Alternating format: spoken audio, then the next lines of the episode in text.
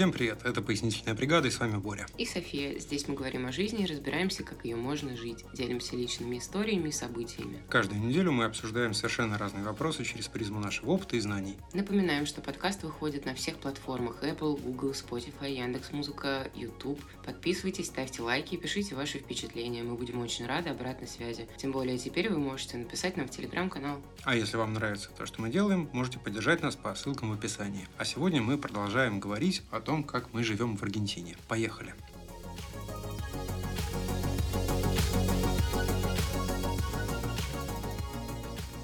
Итак, предыдущие выпуски были довольно э, серьезными, да, в этот раз мы решили как-то попроще. Иммиграция, да, она проходит стадиями. Первая стадия восторгов, да, то есть вот мы приехали, нам все нравится, ахи, вздохи. Вот это уже было в первых эпизодах нашего подкаста. Потом, значит, вторая стадия – это первые трудности. Что-то не нравится, что-то раздражает, к чему-то надо привыкать. А теперь вот, собственно, девятый месяц, и мы попробуем рассказать вам что-то усредненное, как нам сейчас видится жизнь в Аргентине? В Аргентине лето, хотя на календаре март и в теории это осень здесь. Очень многие нам пишут вопросы относительно погоды и климата, и как проходит здесь лето, и как остальные, в общем, времена года. Так вот, здесь аномальная жара, и обычно в марте уже становится попрохладнее, там 28, 25, 26 скорее. А сейчас у нас на градуснике все еще плюс 33, плюс 35, и прям пекло такое, настоящее лето. Осенью пока и к моему счастью и радости не пахнет. Хотя вот Боря, например, страдает. Скажи что-нибудь про погоду? И, собственно, да, тут недавно было, было голосование в одном из сообществ, что больше нравится, жара или холод. И я из 40%, которым больше нравится, когда прохладно. Ну нет, конечно же, за, такой большой период времени я адаптировался, да, и периодически мне теперь, видите, в 27 или в 28 может быть как-то прохладненько. Для меня это совершенно, на меня это совершенно не похоже, но мне нравится, когда есть какое-то погодное разнообразие, там, дожди, облачность, то есть, чтобы это не все время солнце. А здесь вот прям как на флаге, вот, что обещали, то и дают. Солнце светит, херачит, просто я бы сказал. Каждый день уже подряд 6 месяцев на термометре. Ну, не 6, 4. 30-36, и в какие-то дни, когда я особенно устаю от чего-то, да, мне аж зубы сводят от, от погоды. Но, конечно, когда настроение хорошее, я рад и солнышку, и ясному небу. Но, так или иначе, здесь очень жарко, это аномально. То есть, в Буэнос-Айресе красный уровень э, опасности. В Аргентине гибнет урожай. Да, кстати, из-за случившихся аномальных э, погод у нас тут э, на прошлой неделе вырубилось электричество во всей Аргентине, потому что на каком-то участке электропередачи, да, электропровода, они загорелись, собственно, из-за жары. Правда, говорят, что это поджог, но тут еще никто не разобрался.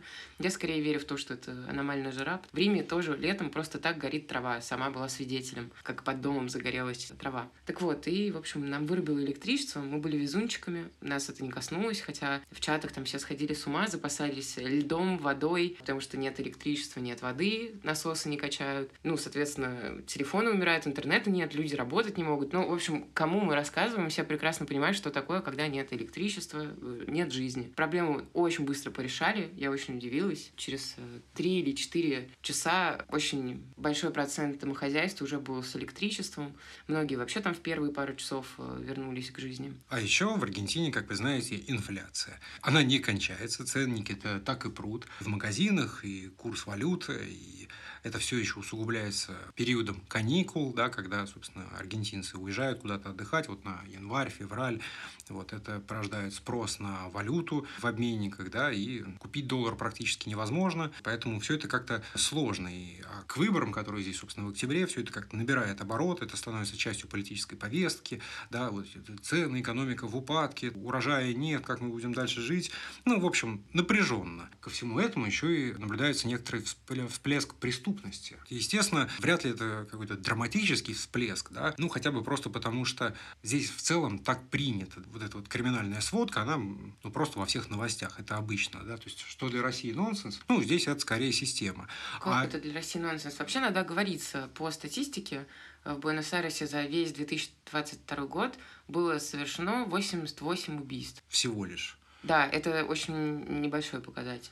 Ну, в Москве обычно мы же такие новости не читаем, да? Ну, не они то, что не читаем в Москве, это скорее, ну, не только в Москве, вообще в России это достаточно привычная история, и на этом даже не заостряют внимание. А здесь, когда происходит какой-то такой случай, это по всем новостям, вот э, из-за последнего случая вообще мэра на телевидение тут же пригласили, говорят, отчитывайся, дружочек, что это тут у тебя в городе происходит. То есть для них это каждый раз сенсация, что в целом указывает на то, что это, ну, редкость. Ну, это если мы говорим о насильственных преступлениях, да, вот все, что касается краж, грабежей мелких и так далее, это вот э, О, цветет. да, здесь какой-то просто всплеск э, преступности. Либо это просто очень много стало русских, что правда, и они очень часто стали описывать свой опыт в чате, но не обходится ни дня, чтобы ты не открыл какой-нибудь э, форум-чат, и там кто-нибудь рассказывает, там, выхватили телефон, выхватили iPad, выхватили еще что-то. Уперли рюкзак, да, то есть это стало настолько популярным, и вот, вероятно, из-за того, что здесь просто огромное количество русских сейчас, да, десятки тысяч, чаты, все эти комьюнити, там, не знаю, группы в Фейсбуке, да, все это про- просто ломится, да, историй полно, и вот создается такое неприятное ощущение, да, как будто мы прям в какой-то криминальной столице. Хотя, насколько вот я понимаю, да, если так вот э, успокоиться и здраво рассудить, ну, совершенно обычная история для любого крупного мегаполиса. Однако, в последнее время вот э, был ряд преступлений, связанных с насилием, да, у нас застрелили девушку полицейскую в ретира,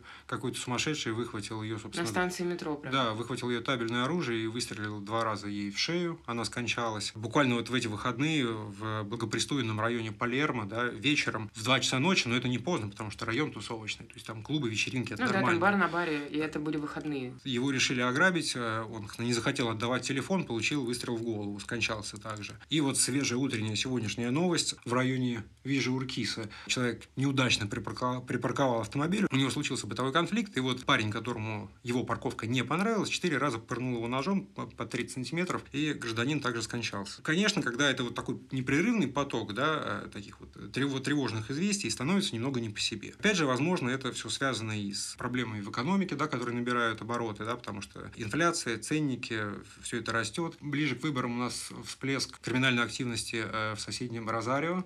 Там просто... э, Это город такой в провинции Санта... Ну, это провинция называется Санта-Фе, город Розарио. Оттуда, кстати, родом Месси и вратарь э, сборной Аргентины. До Байроса 300-350 километров при- приблизительно, да, там происходят какие-то невероятные разборки наркомафии, вот, и сегодня как раз, э, сегодня у нас 7 марта вечером мы записываем, президент Аргентины Фернандес выступил с экстренным сообщением вот, о том, что в Розарио направят дополнительные группы полицейских, И а- даже военнослужащих, а армия, да, вооруженные силы будут патрулировать, собственно, особенно криминальные участки Розарио. Как вы понимаете, новости горячие, под стать. Кстати, в Розарио началось все с того, что супермаркет, которым владеет жена Месси, его обстреляли и напали на него, и оставили какие-то там записки про... Записку, да, Месси, мы ждем тебя. Да, и там не, тебе никто не поможет, мы на- наркоторговцы, там еще что-то. Короче, там прям настоящие гангстерские разборки. Вот, так что, собственно, вот так вот обстоят дела в Аргентине глобально. А что локально, собственно, что у нас с тобой? А, Мы наконец-то доросли до того, чтобы учить испанский язык. Да, действительно, то есть, возможно, так сказать, вы в курсе, у нас насыщенный график, да, то есть у нас тут, естественно, есть какие-то бытовые вопросы, мы там бегаем, записываем для вас подкасты, учимся, работаем, вот, э, и теперь, наконец-то, наконец-то мы э, пришли к этому моменту, когда мы можем заниматься с преподавателем. Да, было очень много вариантов, э, вообще в целом в Аргентине очень много вариантов, как выучить язык. Это вообще курсы, которые почти бесплатные в Государственном университете Буэнос-Айреса, УБА. Очень многие русскоязычные люди туда ходят. Мы изначально не хотели в группу, поэтому мы искали преподавателя. Целенаправленно искали аргентино говорящего э, местного преподавателя, чтобы сразу погрузиться в язык, чтобы у нас не было шансов и сразу побыстрее бы заговорить. Аргентинский диалект, как, может быть, вы знаете, а если не знаете, то он достаточно особенный. Он называется портеньо, потому что это порт реки Ла-Плата, и, собственно, вдоль всей реки Ла-Плата все поселения разговаривают на этом диалекте. И он немножко отличается от классического испанского, который называется castellano, castellano, если по-аргентински произносить. Э, В целом нет каких-то глобальных э, отличий произношения некоторых звуков, спряжение в некоторых лицах и что еще? Ну, местные слова, потому что это микс все-таки итальянского, испанского и португальского. Здесь какие-то слова совершенно другие. То есть мы читаем там, из учебника предложение на испанском, нам преподаватель сразу говорит, здесь так не говорят. Зачеркиваем, пишем местный вариант. То есть вот это слово мы не употребляем. Там, вот этот глагол мы заменяем вот этим. Вот. Ну, давай по порядку. Как мы нашли вообще преподавателя? Преподавателя мы нашли, собственно, на Фейсбуке, долго искали, довольно как чуть ли не с сарафанным радио. Один урок – это вот два, два часа астрономических у нас длится. Есть, соответственно, два раза в неделю мы занимаемся. За один урок мы платим порядка 15-17 долларов, да, с учетом инфляции и так далее, на двоих. Да, э, собственно, как проходит сам урок? Естественно, преподаватель не говорит на русском, да, она аргентинка, вот, но она более-менее знает английский, да, более-менее. И, соответственно, самые первые занятия, они были с английского на испанский, а последующие, чем дальше в лес, вот, э, чем больше мы овладеваем какой-то базовой лексикой, да, мы стараемся, конечно, говорить с ней в основном на испанском, вот, и если мы какое-то слово не знаем или какой-то оборот, мы переходим э, на английский, вот. В, редком, в редких случаях мы достаем переводчик Э, из телефона. Вот, ну что, так сказать, сложный ли язык? София, тебе сложно? Мне нет, потому что я знаю итальянский, мне вообще отлично, все слова похожи, грамматика похожа. Сложно, потому что путаница в голове. Ну, у меня другая сложность из-за того, что я знаю итальянский, я начинаю заменять испанские слова итальянскими, я уже теряюсь в языках, я уже не помню, что, как, на каком языке. А мне диплом, я работаю над дипломом на итальянском языке, и из-за этой каши мне немножко сложно. Вот. А в целом он достаточно легкий. Ну, то есть, э, имея базу любого другого иностранного языка э, из той же группы, например, итальянского, французского, да даже английского, испанский заходит чуть проще. У меня вот несколько другие ощущения. То есть, э, естественно, знаю английский. Если ты уже знаешь английский, там, уже какой-то язык у тебя плюс-минус свободный, конечно, в последующий учить проще. Но, на мой вкус, испанский на английский совершенно не похож. Он больше вот по структуре действительно похож на французский, итальянский, с которыми я едва знаком, но том, в той же степени он похож и на русский, да, то есть вот этой вот системой, когда у тебя есть спряжение, э, есть, ну, если не склонение, то хотя бы окончание прилагательных, вот, какие-то странные обороты, там, не шибко важен порядок слов, вот, и предполагается, что нужно очень много, многое запоминать, и есть, естественно, какие-то исключения, то есть вот огромная группа неправильных глаголов, где эти спряжения надо заучить, и они совершенно вот причудливым образом трансформируются, как в русском, да, то есть вот есть, как вам пример привести, есть глагол «идти», да, но почему-то пошел. То есть, вот если бы иностранец изучал язык, да, ну вот почему идти, там, да, который фонетически, да, или грамматически слово не похоже на пошел, вот как их связать? Ну, только запомнить. То же Вообще самое. Ходить, ходить, ну, или идти, ходить. Пошел. Но тем не менее, там бывают такие глаголы, да, которые переживают какие-то яркие трансформации. Ну, вот ты имеешь в виду, что инфинитив э, очень сильно не похож на то, что потом происходит с глаголом. Верно. И в испанском то же самое, да, то есть ир, вамус, ва, да, то есть э, вой. вой это неожиданная трансформация, да, то есть почему ир вдруг становится вамус или ва, да, и все это придется запоминать, и глаголов таких много, и, естественно, есть глаголы возвратные, да, которые полностью меняют смысл глагола и подразумевают другое построение предложения, так что я бы не сказал, что испанский это какой-то простой язык. Если... Ну, он не китайский точно, не арабский, и очень много слов интуитивно понятные, если мы, ну, то есть ты можешь иногда догадать, догадаться, что, например, проблема — это проблема, там, или, не знаю, карта — это мапа. Ну, то есть есть какие-то слова, которые очевидны, поэтому это легко. То есть это не когда ты видишь иероглифы и такой, Господь Иисус, что все это значит? Да. То есть интуитивно можно там сказать, ну, не ситуация, а ситуацион, и как-то все-таки плюс-минус э, из-за того, что и из древнегреческого слов у всех полно. Да, к слову о древнегреческом. Э, карта, которая, казалось бы, женского рода, и мапа кончается на тоже женского рода, почему-то эль мапа. Да? То есть, ну, вот то так, есть Есть, ну, есть нюансов такие полно, это в любом нюансы. языке, но просто я именно с той точки зрения, что словарный запас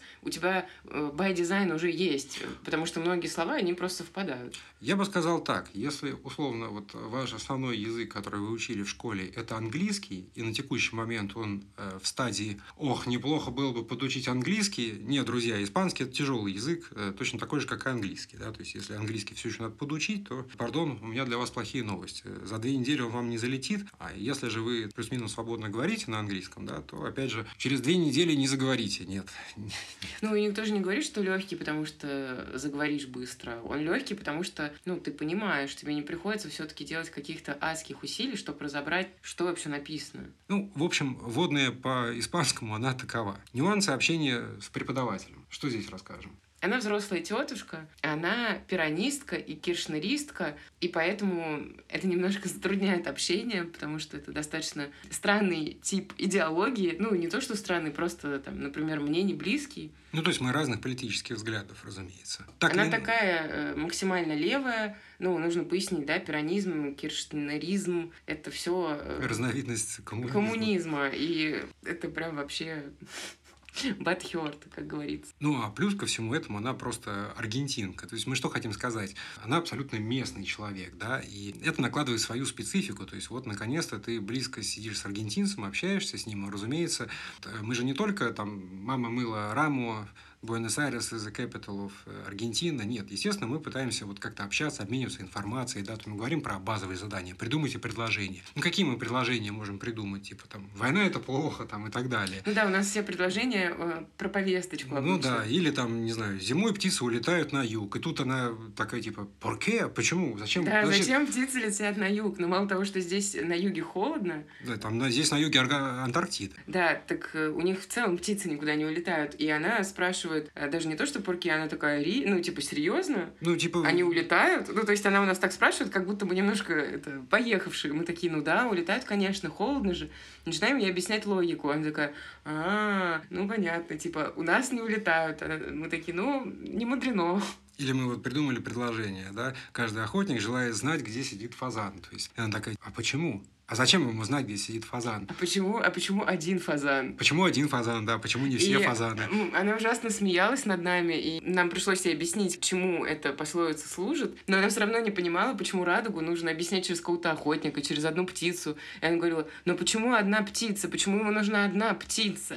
В общем, это было ужасно смешно. Мне кажется, иногда она думает, что мы поехавшие. Ну, естественно, да. Если мы касаемся каких-то политических повесток, она люто, ну, ладно, может быть, не люто, но она недолюбливает американцев, да, потому что те ребята, которые лезут в дела всех, не дают жить, э, торгуют оружием, ведут войны ради торговли оружием и так далее. Ну, типа, есть... да, бенефициары всех войн а... хотят получить только деньги, у них на уме только деньги, и э, зачем они влезли в, и в наш континент, и вот в ваш континент, и вообще во все континенты, и вот весь до всего им дело есть. есть в общем, она антиамериканиста, вот, ну, а, естественно, про Россию у нее какие-то совершенно чудесные представления. Она, она была уверена, что там коммунизм. То есть, да, ей кажется, вот как про современную Испанию говорят, что многие испанцы до сих пор полагают, что у нас тут э, Ленин, там, первомайские демонстрации, и, как это называется, диктатура пролетариата, да, она была примерно таких же э, воззрений да, и ожиданий. она была уверена, что Путин коммунист, что у нас там у всех социалочка, и когда мы начинаем ей рассказывать, э, она, мне кажется, немного в шоке. Ну, как, каково да, было ее удивление, когда она узнала, да, то есть нам приходилось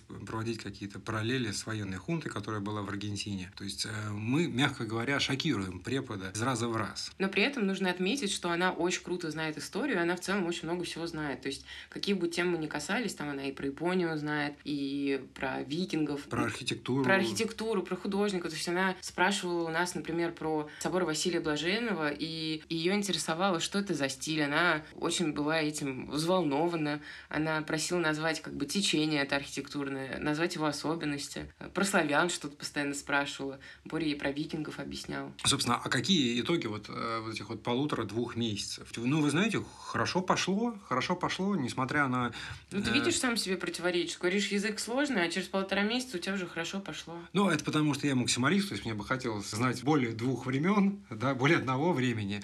Вот, потому что наш преподаватель считает, что у нас вот, собственно, вот эти вот все неправильные глаголы и спряжения должны от зубов отскакивать, прежде чем мы пойдем куда-то дальше, да, чтобы во сне тебя разбуди, а ты сразу этот глагол «ир» проспрягал во все ну, стороны. Ну, самый легкий. Но так или иначе, да, какие у нас уже есть навыки. Ну, собственно, вот э, лично я начал как минимум понимать числительные, да, плюс-минус, опять же, не всегда. Но мне было довольно сложно вот э, с числительными, потому что, ну, во-первых, произношение, да, то есть мне язык фонетически, ну, так сказать, не, не очень знаком. Софи после Италии, конечно, попроще. А цифры они же называют не как американцы, там, да, или англичане. Не вот этой вот разбивкой, там, скажем, тысячи, первые две цифры и задние две цифры. Или не говорят количеством сотен в числе. Они, то есть, называют число полностью, там, миль, киньентус, тренты и трес сложное. И, естественно, как бы испанский, он же очень быстрый, да, то есть он в списке скорости произношения второй, если мне память не изменяет. Или да? третий. Ну, в общем, он один из самых быстрых э, по произношению. Ну Вот, то есть это очень много звуков в секунду, и, естественно, как бы нетренированному уху все это различить тяжело, и числительные мне влезали, так сказать, э, со скрипом. Кроме прочего, я,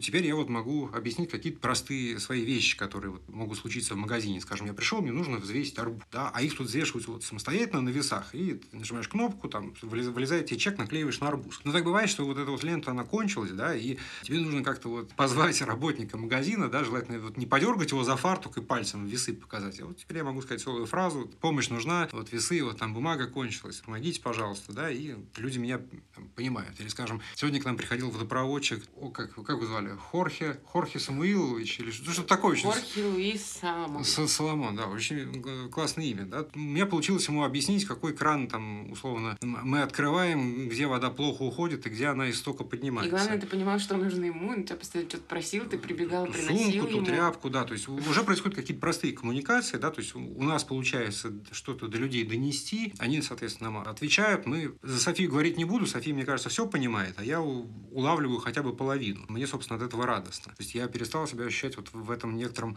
вакууме я путаюсь в языках, и когда мы, например, болтаем с преподавательницей, у нас бывают такие моменты в уроках, когда ну, мы практикуемся и разговариваем. Мне очень сложно, потому что я тут же все заменяю итальянскими словами, она начинает меня поправлять, я забываю, как это... Короче, очень сложно мешанина из языков, я не знаю, как полиглоты справляются, особенно с похожими языками. Нам вот учительница раздала книжки Боре на английском и испанском, а мне на итальянском и испанском, для сравнения, чтобы было удобно понимать. И Борика посмотрела на мою итальянско-испанскую, он сказал, а где какой язык, типа, в чем вообще разница? И действительно, конечно, например, мне она очевидна, эта разница, но они настолько близки, что крыша едет, честно говоря.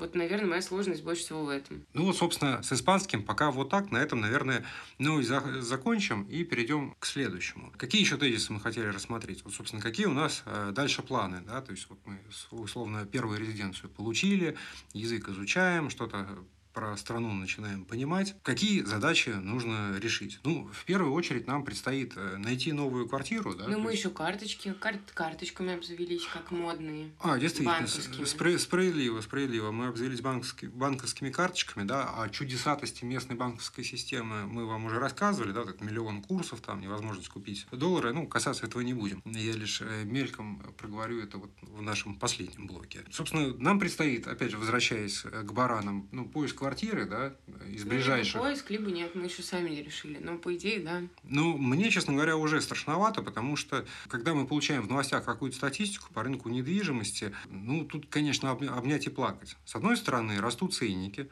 с другой стороны, наблюдается дефицит на рынке жилья, да, потому что из-за неудачного закона о аренде, из-за того, что аргентинцам э, не нравится вот этот вот новый закон, да, об аренде, они просто прекращают сдавать свои квартиры, и количество предложений на рынке становится меньше. С другой стороны, у нас есть вот эта вот мощная миграционная волна русских, да, то есть если за 22 год в Аргентину приехало там что-то около 20 тысяч, то за первые три месяца, даже два месяца, да, въехало еще 22 тысячи человек. И, естественно, в большинстве своем этим людям нужны квартиры в Буэнос-Айресе. А что происходит, когда предложений на рынке становится все меньше, да, а желающих снять все больше? Естественно, ценники растут растут. Вот. И, конечно, самый драматический рост цен на однушки, студии. Остальные, остальные лоты, там, 2-3 комнаты, не такой драматичный, но всяко. Ценники растут, это неудобно. Искать квартиру в прошлый раз было сложно. Я предполагаю, что и в последующий раз мы тоже несколько помучаемся. Следующий важный вопрос у нас на повестке – это, естественно, продление резиденции. Как вы знаете, мы подались как рантье,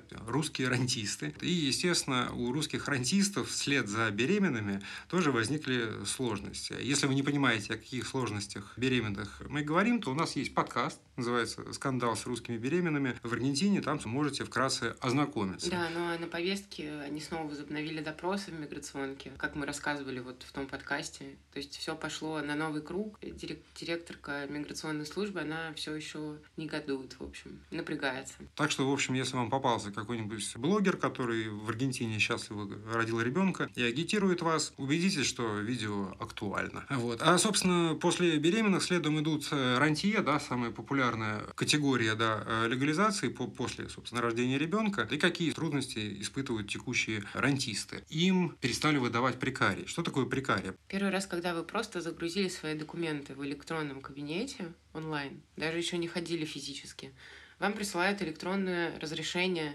на нахождение здесь, потому что подразумевается, как только вы подали документы, вы уже больше не турист, вы в ожидании резиденции одобрения резиденции или отказа по резиденции. Но так или иначе статус меняется. И вам дают вот эту вот э, нестабильную, да, э, ненадежную, ненадежную резиденцию, прикария по-испански. И сначала она в электронном виде, потом вас вызывают, когда уже э, физически сдавать документы, снимать с них копию, показывать вот на каком основании вы здесь будете. Вам выдают прикарию уже полноценную, обычно на 90 дней. И дальше ее нужно продлять до того момента, пока вам не выдадут резиденцию уже временную. Что, собственно, нового? Во-первых, людям просто не продлевают или не выдают эти прикарии, да, то есть люди находятся в каком-то неопределенном статусе. Они вроде как документы загрузили, больше не туристы. Ну и, собственно, бумажки.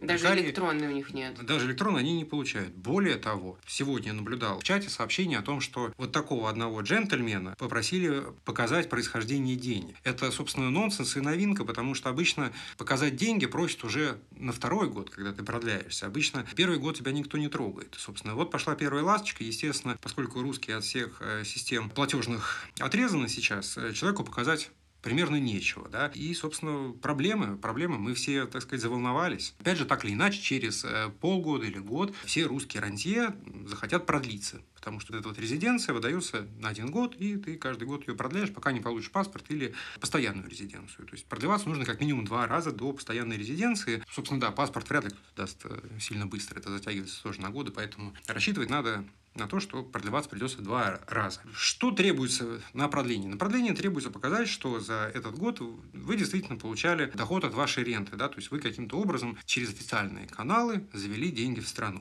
Раньше можно было сделать это простым банковским переводом. Теперь, поскольку большинство русских банков отлетели от SWIFT, сделать это невозможно. Те немногие, кто остались, да, вот с новым пакетом санкций в шестых-седьмых числах марта повысили порог, вот тот же там условно Райфайзен, да, с 5 тысяч долларов до 10 тысяч тысяч долларов. Если мы говорим про вот эти вот регулярные платежи и ренты, да, ну какие 10 тысяч долларов? Ну это уже too much, да, то есть очень сложно. Более того, просто открыть долларовый счет здесь в Аргентине тоже очень сложно, иначе все будет конвертироваться по невыгодному курсу. Поэтому как русские рантье будут э, свистовать себе деньги, ну, видимо, уже никак. Вторым популярным способом был Western Union.